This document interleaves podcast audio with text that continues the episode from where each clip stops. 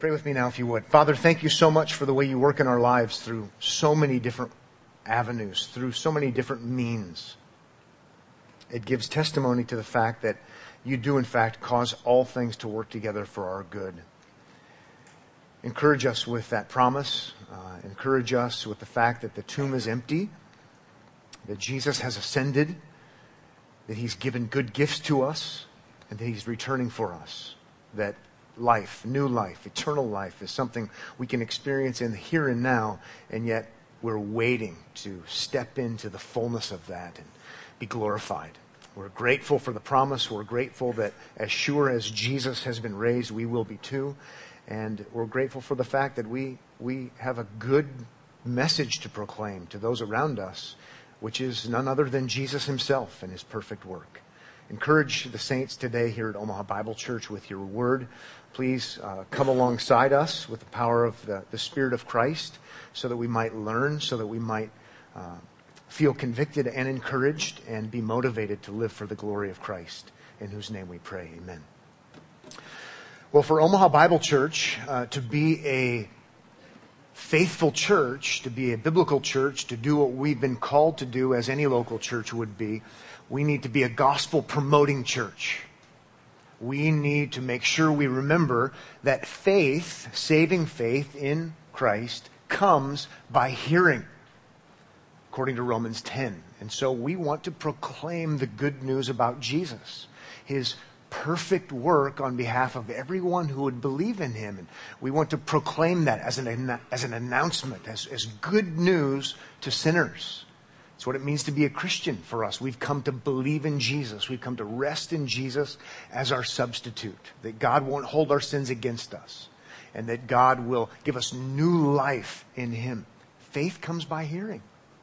And we've been called to proclaim the good news of salvation in Christ to the nations to everyone around us. We have to remember that if we're going to be a church that is a legitimate church, a biblical church, we have to tell sinners good news about Jesus, that all who come to him and trust in him will have everlasting life.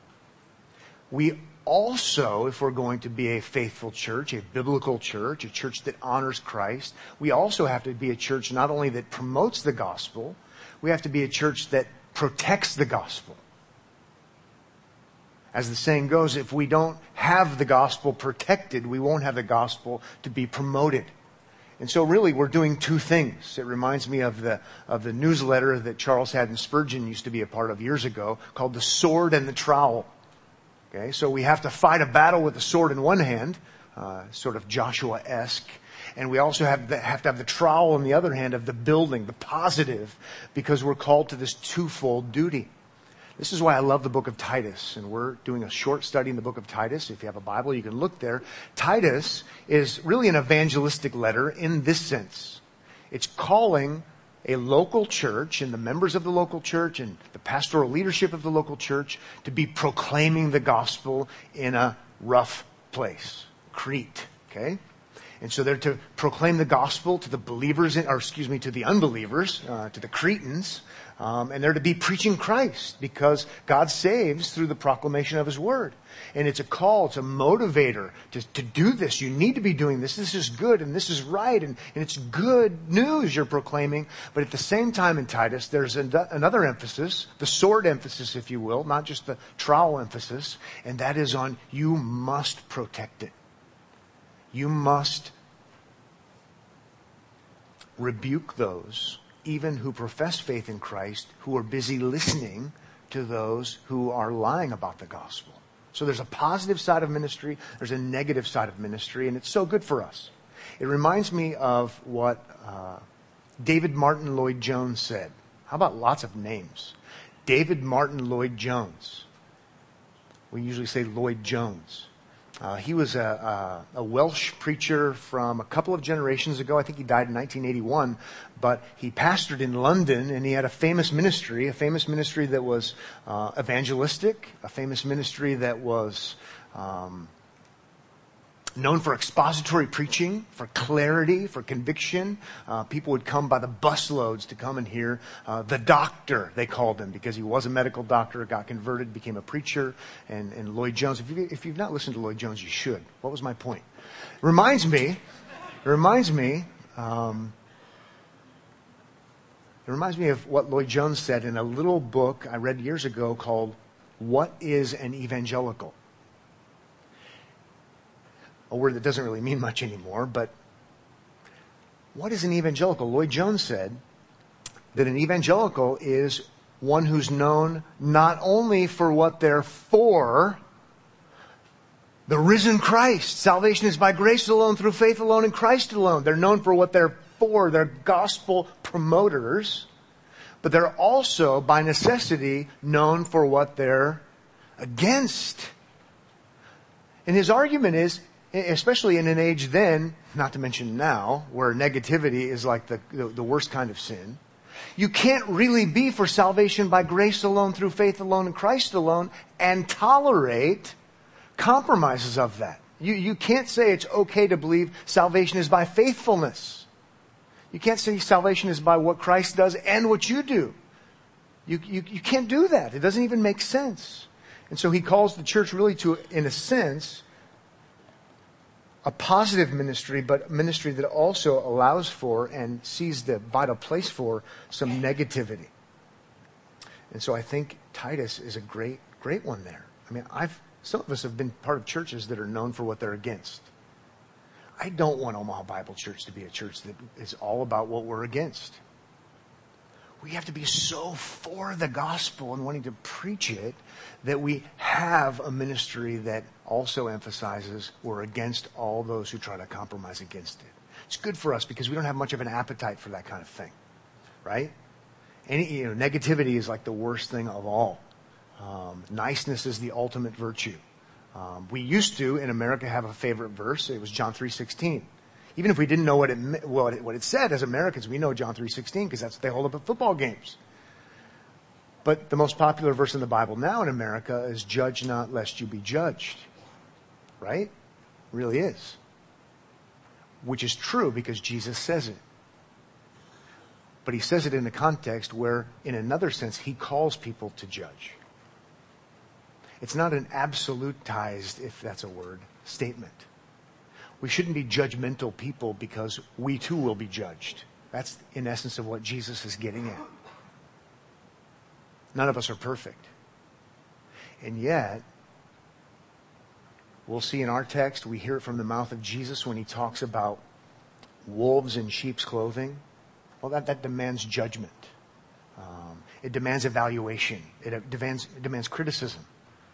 And so let's just keep that in mind as we look at Titus because if we're going to be faithful to promoting the positive gospel, we have to, we have to actually have some backbone and say anything that opposes is actually wrong.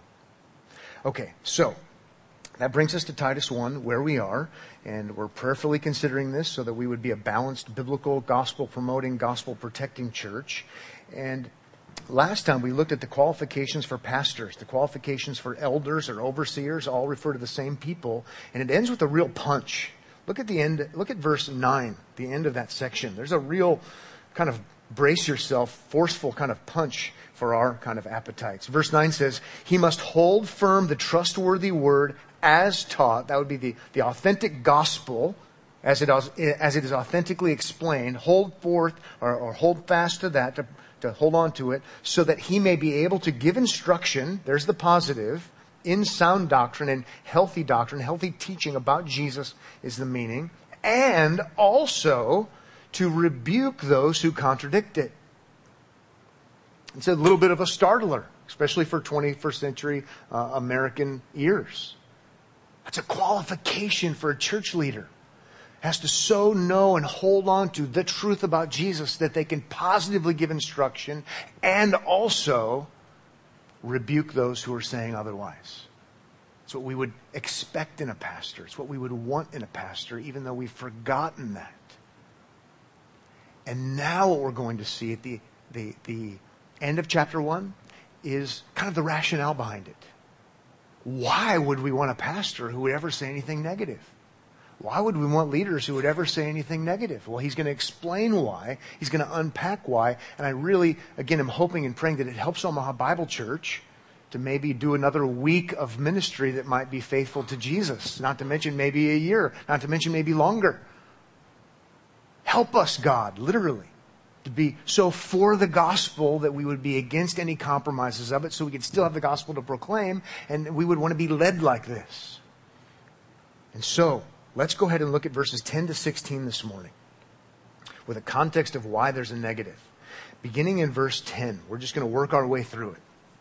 He's giving the reasons for being negative, if you will. Okay? I'm not going to give you a list of reasons, but really he's giving us the rationale for being negative. Verse 10, for there are many, not, not a few, this isn't infrequent, this isn't fictitious. There are, so reality is, there are many who are insubordinate. Maybe put your finger there just for a second, unless you're on a screen like I am and it'll mess everything up. So there are many who are insubordinate. So again, this isn't a fictitious problem. You know, it's kind of weird when there are armed guards involved when there's no security threat. It's just kind of like, whoa, this is overkill. He's saying, no, this isn't overkill. They need to be these kinds of people because there's a real problem. And the real problem is that there are those who are insubordinate. I wanted you to put your finger there for a moment because he, he uses the same word in the original language that he used to describe children who are not doing the right thing in their homes in verse 6. There are many, these professing teachers who are so mature. They're like children. Children who don't understand authority is what they're like. So it's an insult if we're reading it in the original language of sorts. Don't uphold these teachers as, oh, they're so mature and we have to know all their secrets and know what they're knowing and then we can become mature. Paul says to Titus, they're children. They're insubordinate. And think about this. In chapter 1, verse 1, Paul describes himself as a servant of God, one who is subordinate. Okay? Under God's authority. Paul's not in a place, and no Christian should be in a place where they start making stuff up. Okay?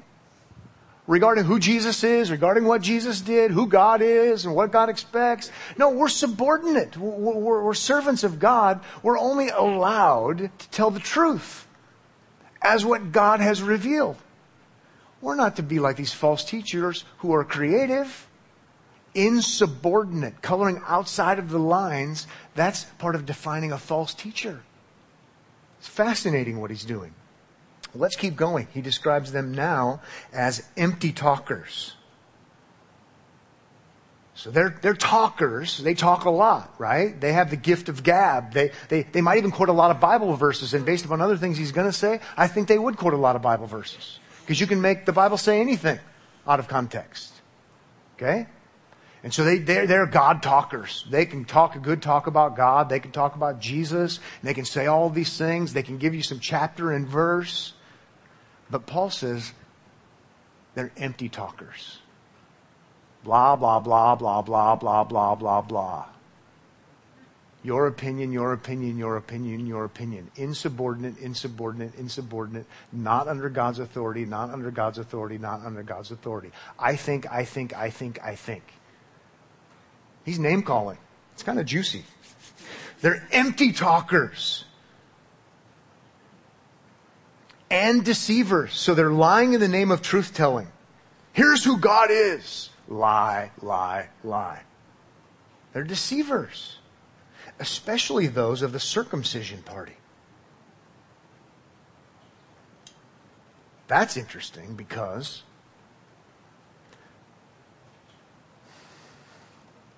It's interesting because the Bible teaches people should be circumcised.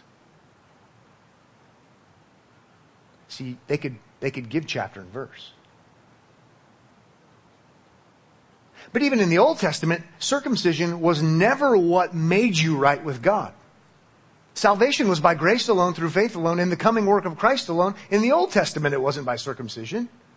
But you could take verses out of context and be an empty talker hijacking God's word from its original intent. Not to mention then moving into the New Testament and now somehow telling Christians they have to be circumcised in order to be truly spiritual or truly right with God. And so it's a, it's a double whammy of wrongness. But again, Satan quotes the Bible with false teachers. If they're good false teachers, kind of, kind of, you know, oxymoronic, right? Bible verses. Circumcision. Do believe in Jesus and do and in principle you could say anything. And then God will accept it. Salvation is by faithfulness. Well, that sounds right. Because faith is good. Well, but the Bible teaches salvation is by faith and only by faith. It's resting, trusting in Jesus, His faithfulness, not ours. There's a huge difference. So Paul is just letting them have it.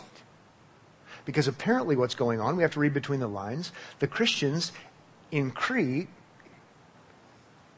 were, were liking some of this stuff. It would be like some of you liking some of this kind of stuff. I'm way too nice to stand up here and rebuke, so I'm not going to do that. Wink, wink, you know. But the idea is, and he's going to say this, he's going to say, stop. They're empty talkers. They're deceivers. There are many of them, but this, this is a problem. But there are many of them. There always will be until the Lord Jesus Christ comes back. They were knocking at my door this week at my house, giving literature, come to a meeting, blogging, tweeting, publishing. What you listen to maybe, what your friends listen to listen to maybe, people you care about listen to, people you're evangelizing listen to. There are many of them. So we as church leaders, but also as a church, share in the responsibility of having a promoting positive ministry, but also a negative one. We have to. If we're going to have something to promote. There are many of these. Let's go on to verse 11. They must be silenced.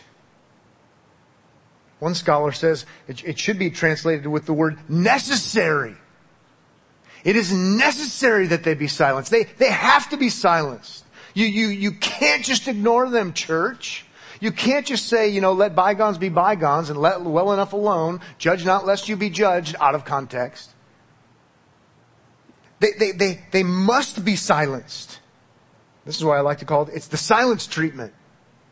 It's not the silent treatment where we're not going to say anything. It's the silence treatment. You're going to take the truth and bring the truth to bear and say, this is what the Bible really says. That Jesus said it is finished. His work is done. It's complete. The just for the unjust. It's not salvation by faithfulness. It's salvation by faith and faith alone because it's salvation in Christ alone. So you need to shut your mouth.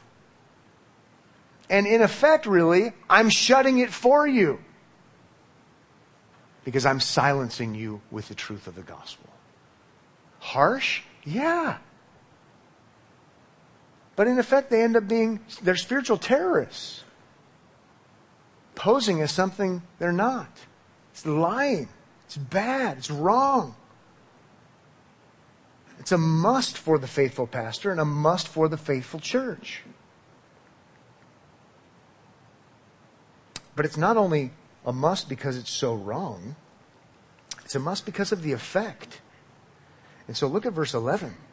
Since they are upsetting whole families.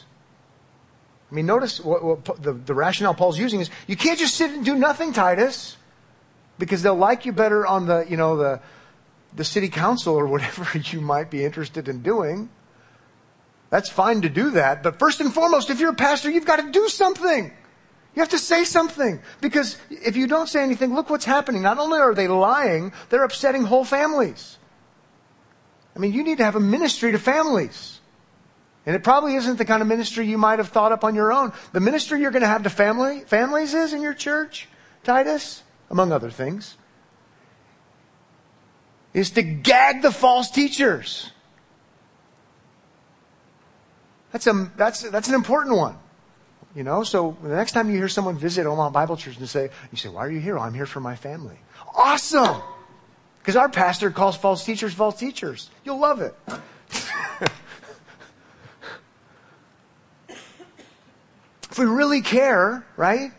Otherwise, you're going to have a divided family. This, these people in your family are going to listen to this, and these are going to listen to this, and the wife is listening to this, husband is listening to this, and all of a sudden there's all this tension and conflict. Titus has to make sure he proclaims the sound teaching, the healthy teaching, so everybody can be on board with it. And by the way, part of promoting the sound teaching is saying these guys are the bad guys. That's unifying. It's divisive. Okay, here are the bad ones and here are the good ones. Yeah, you're dividing. But that dividing is actually what helps unite.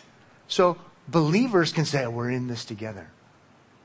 I mean, I, just to rabbit trail a little bit, I hope when my children move off to other places and, and they go to other churches, I hope they have decent enough pastors to be able to say, this is what the gospel is. Let me keep reminding you. And these people over here, you shouldn't listen to because they're gospel detractors. So that we can have nice Christmases. Right? I, don't want to, I don't want a jacked up Christmas.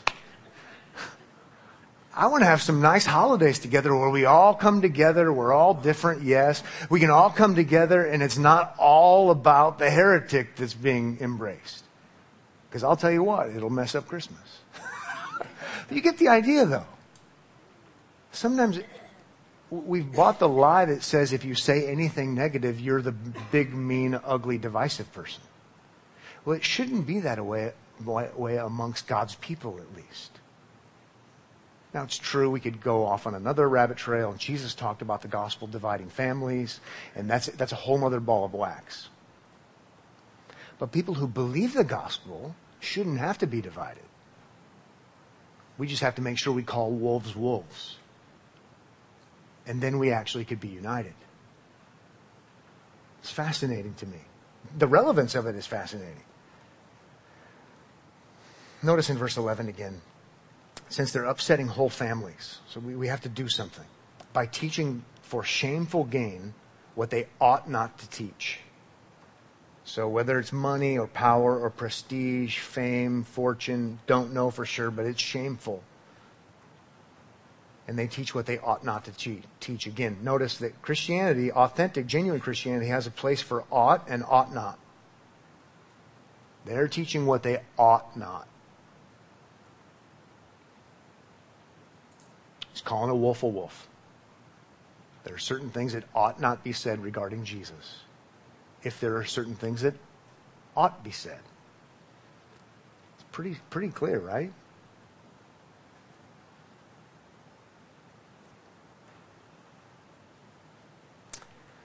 Now Paul quotes extra, uh, an extra biblical source, which is always interesting. Verse 12. One of the Cretans, remember Titus is pastoring in Crete. These elders, pastors, overseers are to be at the local church in Crete. One of the Cretans, I always think of that Ramones song, the Cretin Hop. Anybody else like the Ramones? One, two, three, four Cretans want to hop some more. Four, five, six, seven, all good Cretans go to heaven. Has nothing to do with the island of Crete. But anyway. Pop culture, man. It's bad. Cretans are bad. All good Cretans go to heaven, but there are no good Cretans. See, I, I redeemed culture. It's amazing. The Ramones, back when rebellion was where you tore your jeans. okay. One of the Cretans,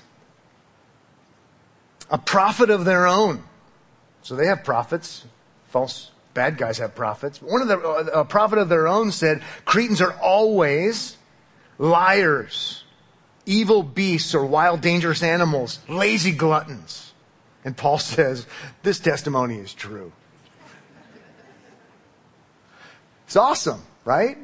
There, there's, there's so many stop clocks that are right twice a day. There's so many truisms in the world. Say, oh, I'll, quote one of your prophets. You want to quote, quote extra biblical revelation as authoritative? I'll chime in. All Cretans are bad. Liars, dangerous animals, lazy gluttons. wow. Name calling at its best. They're not the extra godly ones like they would be professing. They're extra ungodly by, reputa- by reputation. And so he says, now, so he says in verse 13, therefore rebuke them sharply. There's a little bit of a grammar issue going on here to try to figure out are you to rebuke the false teachers sharply? We could, we could argue that. That would be true. Or is he now shifting gears in saying rebuke the Cretans, specifically the Cretan believers sharply? As in, tell the Cretan believers to stop listening to them. And based upon the flow and where it's going, I'm going to go for the latter. Maybe wrong, but I'm in good company. It seems like, based upon where he's going to go, though you could rebuke the false teacher, he's now telling the Cretans, he's to tell the Cretans and the Cretans in his congregation first and foremost stop! Stop sending those people money. Stop buying their books. Stop reading their stuff. Stop listening to their sermons. This is just insane. It's crazy. They're, wrong on the gospel, so why are you looking to them for their other stuff? And Paul's going to argue if they're wrong on that, they're wrong on everything. Because they come from a wrong foundation. And that would be applicable for me to say, stop. What are you thinking?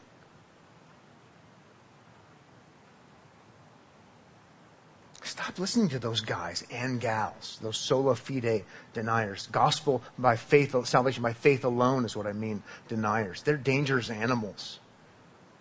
They're just lazy gluttons. Okay, here's the desired outcome. It's positive, okay, I promise.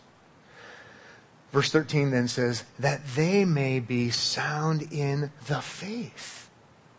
That's what I made all bold and highlighted. That's what we're trying to do. We're trying to reach a positive outcome, that they would be sound in the faith.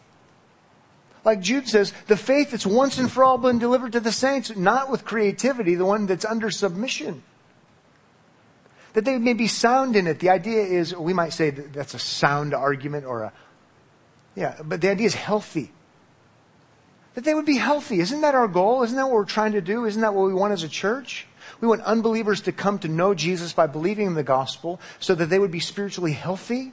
But then we want believers to grow and to become more and more spiritually healthy. We want people to be sound in the faith, healthy in the faith, the faith that's regarding Jesus and his perfect work. But part of having people be sound, healthy, mature is not listening to those who say they're mature but tell new things that aren't true. The way to get people to be sound, mature, in the faith, notice the, obje- notice the objectivity of it, the faith, along the way, involves rebuking.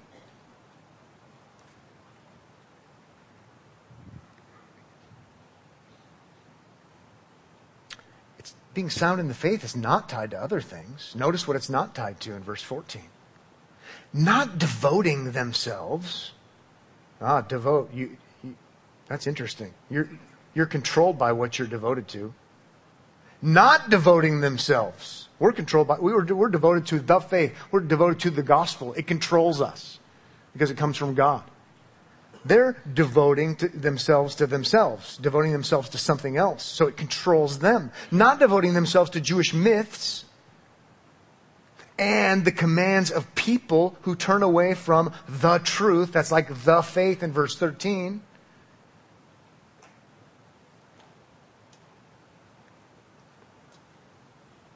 If the gospel controls you, there's a soundness there. There's a, there's a health there.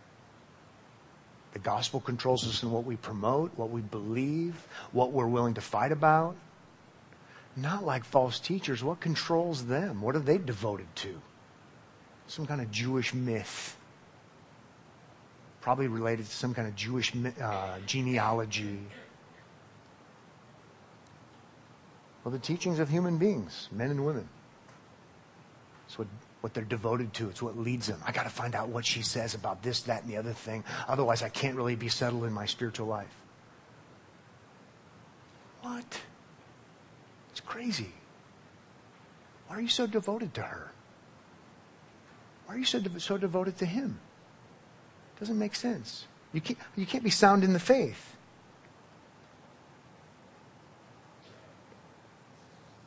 Maybe just super, super quick on this. A couple of texts to cross reference to. Matthew 15, 9. Jesus says, In vain do they worship me. Sounds like he's judging. Um, in vain do they worship me, teaching as doctrines the commandments of men. And there it's like extra laws, extra food laws, adding to. If you're really super spiritual, you're going to do this. We know it's not in the Bible, but higher standard kind of stuff. Those people aren't sound in the faith. They're unsound in the faith. But we're like so gullible, we think they're the sound ones. Or how about 1 Timothy chapter 4, verses 1 to 5? That's the cross reference to this. I'm going to go ahead and read it. You can go there if you'd like. 1 Timothy chapter 4 will, uh, will get your attention. Why don't you go ahead and turn there if you would? We want to be sound in the faith. We want other people to be sound in the faith. And that means they're not going to be devoted to human creativity in the name of God. They're going for the once and for all delivered to the saints' faith, like Jude will talk about, as delivered, as explained. So if you don't think Titus kind of hits home with where you live your life in Omaha, Nebraska, 1 Timothy 4 should. Here's why we have to have a positive gospel promoting ministry and a gospel protecting ministry that has a negative flavor to it. Verse 4, verse 1, chapter 4 says, Now the Spirit expressly says that in latter times some will depart from the faith. Okay, so this, this is outside of the realm of Christianity. They might claim to be Christians, but they're actually departing from the faith. How? By devoting themselves to deceitful spirits and the teachings of demons, through the insincerity of liars whose consciences are seared.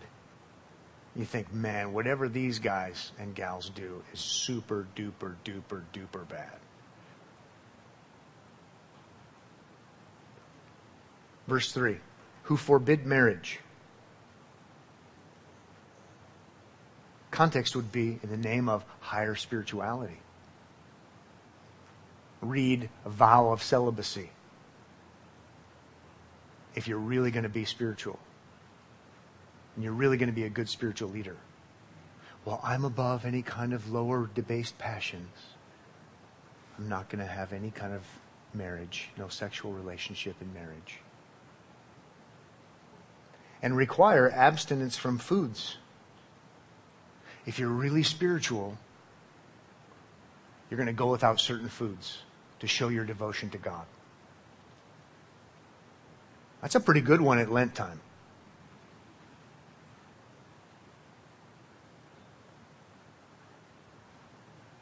Huh. Why? Well, here's why. That God created to be received with thanksgiving. You're calling bad good. Or you're calling good bad, I mean. That God created to be received with thanksgiving. That those who believe and know the truth. I know that I know that I know that I know that God accepts me and is pleased with me, not because of me, not because of food, no food, marriage, no marriage. God is totally accepting of me, entirely accepting of me, not based upon anything I do, because I've already blown it with my sin, but based upon the substitute based upon the just for the unjust, the one who died in our place, in our stead, on our behalf. Christ who is our righteousness. He, he it has everything to do with the gospel. And as soon as I fudge on that, even in the, the, the smallest amount, and say, God is going to be more pleased if you, t- you totally don't get the gospel. Even with my high pitched voice. I mean, you, you, you, you just showed your cards that you don't get it. And that's what he's getting at. if you get the gospel, you know that you know that you know that you know that God accepts us. We have, how about this? We have peace with God. Therefore, having been justified, it's done. You've been declared righteous. We have peace with God. It's a, it's a current possession.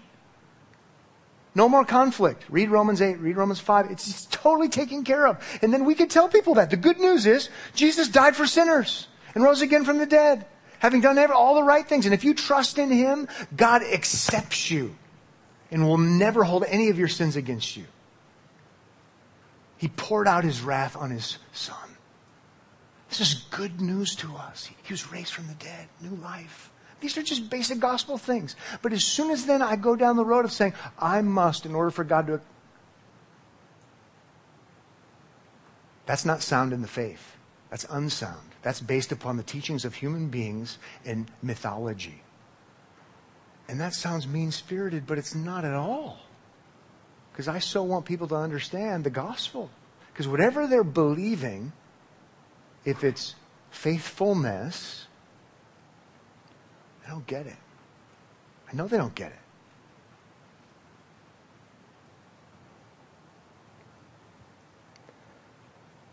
Everything created by God is good. And nothing is to be rejected if it is received with thanksgiving, for it is made holy by the word of God and prayer.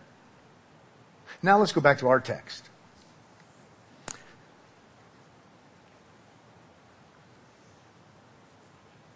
Verse 15 says, To the pure, all things are pure. That, that's just like a great axiom, great truth statement. To the pure, and the context clearly is to the pure in Christ. Okay? You've been made pure. You've been cleansed, washed by the blood of the Lamb. You got, you, white as snow. You're pure in Christ. And to you, if you're in Christ, all things are pure. Food?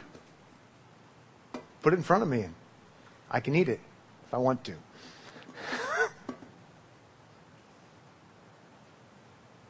There's, there's nothing inherently bad. Now, I can use it wrongly. We would want to look at other texts. Paul gave qualifications for leaders. They're not supposed to act any way they want to act. But nothing is inherently bad in and of itself. To the pure, all things are pure. But to the defiled, how about that? To the defiled and unbelieving, okay? He's really, he's defining those terms uh, together. To the defiled, spiritually unclean and unbelieving, because by the way, if you're unbelieving, you are defiled because you're still in your sin. You haven't been cleansed by Christ. And so to the unbelieving, to the defiled, to the dirty one, spiritually, nothing is pure. And that's true too. That's right. Because everything you touch, everything that you do is tainted with sin because you're a sinner. Then he says, but both their minds and their consciences are defiled. So they, they think wrongly about things and stuff and actions, and then that affects their conscience, their, their, their built-in alarm system that tells them what's right and wrong. So they're totally confused. They need Jesus. They need the gospel. They don't need more lack of certain kinds of food on Fridays or whatever it might be. They, they don't have the right reference. They, they, they, need the gospel. They need you to fight for the gospel so there is a gospel that they can have so they're not defiled anymore so that they can become spiritually clean. So then everything is clean. Am I making any sense? I'm just like way too excited about it. It changes everything. But if you haven't experienced the change that comes from believing in the gospel, it changes nothing. And it's no wonder, let me use the, the, the, the, effective word, it's no wonder you are such a sucker. Because your mind is messed up, so you don't have a point of reference that the gospel gives, and that messes up your conscience, and so you are a sucker for a bad argument. I mean, we're religious people. We're made to be worshipers, and then we're broken in sin. And man, we'll follow anything and everything. And if it's do more, try harder, man, all the better.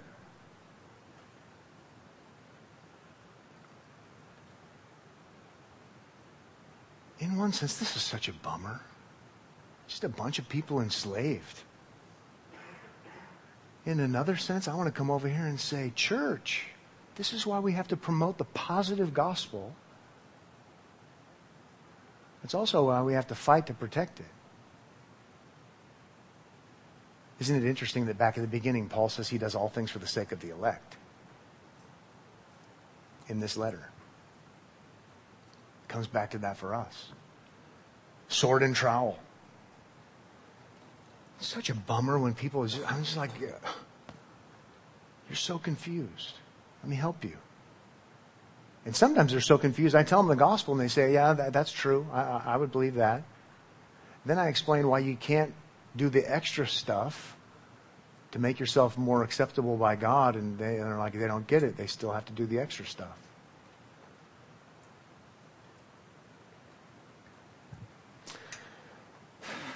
It's kind of depressing. And it's kind of motivating.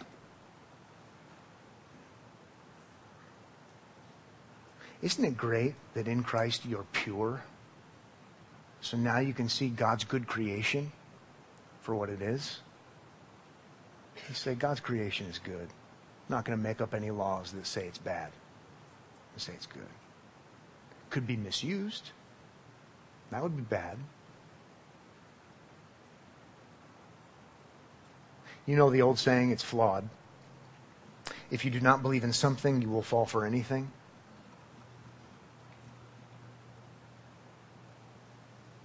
It's not quite right, right? But it's on to something. If you don't believe in something, you'll fall for anything. And I'm just going to borrow it and use it here and say if you don't stand for and believe the gospel, you'll fall for anything. And we are learning a theological reason why. It's our true north. Okay, how about verse 16? They profess to know God. And in my political correct mind, I want to go, oh, then, that, then it's okay. We're in this together. They profess to know God, but they deny Him by their works. They do lots of empty talking, lots of God talk, right? Lots of spiritual talk. But because they also add the extra stuff, you, we know that they don't know God. We know that they don't know the gospel. And again, that's totally judging. But if you don't know they have a problem, then why, why would you ever try to help them?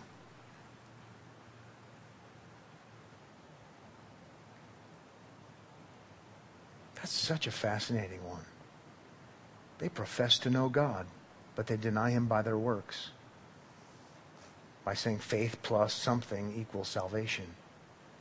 Then notice, man, you might want to duck for this one. They are detestable, disobedient, unfit, or disqualified for any good work. Whoa! I don't believe I would have said that. I'm really glad the Apostle Paul did by the power of the Spirit. Probably in this context, they're doing all the God talk. And Pat, you need to do lots of good works. Well, maybe some of them are from the Bible and we can use Bible verses, but then we have some extra things. And if you do these things, you can be like me. I know God. I'm close to God. I'm extra spiritual and I'm a have and you're a have not. So, so you just do these good things. You do these extra good things. Be more faithful. Do this, do that, do this, do that. And then God is going to accept you. And Paul seems to be using their own kind of verbiage. The people who are calling for good works for God to accept you. And he says they don't do a single good work. Wow. Zing! That's what that does. None of the works they do are good. The ones that keep telling you you have to do good works and believe in Jesus and God will accept you, they've never done a good work in their life. They're defiled. Huh. Wow. Purposeful irony. Got quotes here. I'm going to skip. Um, maybe we'll, we'll j- j- just notice this. I almost said one more thing and I'd be lying. Um, do notice detestable, disobedient, unfit for any good work. That's if you don't believe in salvation by grace alone, through faith alone, Christ alone. That's the evaluator, and that's a pretty tough one. We want to remember that. Because we tend to esteem the people who look good on the outside. The guru kind, monastic life. They're the extra godly ones. Vows, extra biblical vows. And he's saying, detestable, no good, unfit. You're like, man. But it's because they're robbing Christ from the sufficiency of his work. The good news. The good news is not do more, try harder. The good news is Jesus has been raised from the dead. Think about all the sins we do. Sheesh. Poured out. Wrath of God poured out upon the Son, satisfied. To then say, I've got to do more for God to accept me is to say, wrath not satisfied. Okay, final thing. You want to close your Bibles for a story?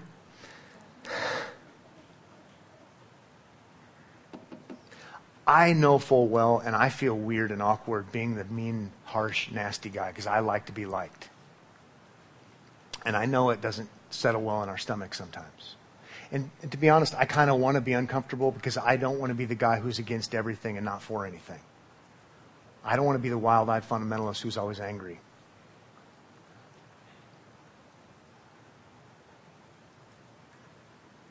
But this is not just making a mountain out of a molehill.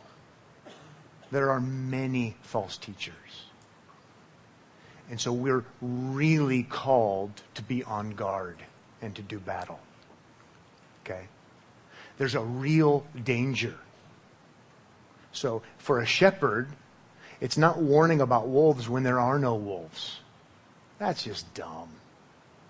It's not a hypothetical. Okay? There are real dangers, there are real security issues, and so we really need to be protected. It reminds me of a year ago going to Jordan.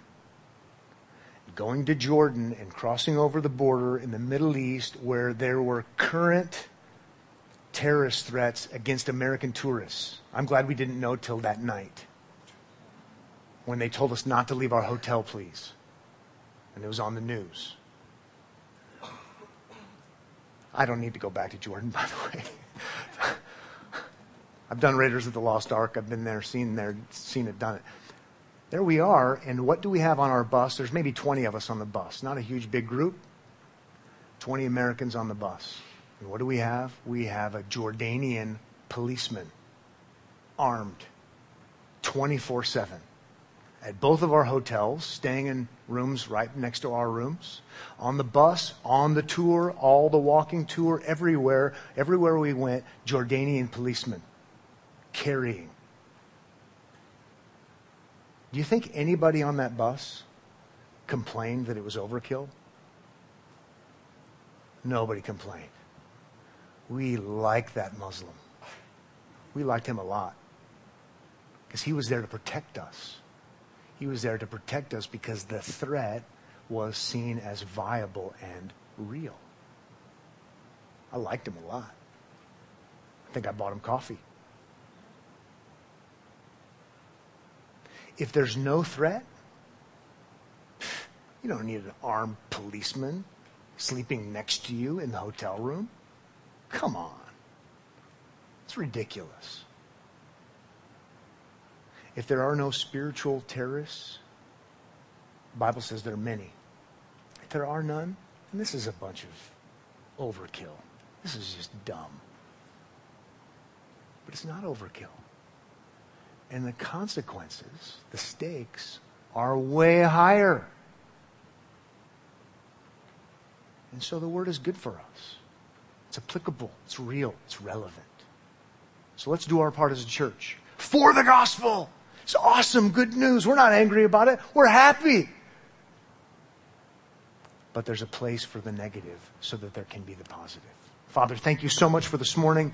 Thank you for the Lord Jesus Christ. Thank you for the fact that He is our high priest, the one and only high priest that we need, that He constantly lives as the resurrected, ascended Savior for us and that He claims us as His own, and that He will never leave us, He will never forsake us.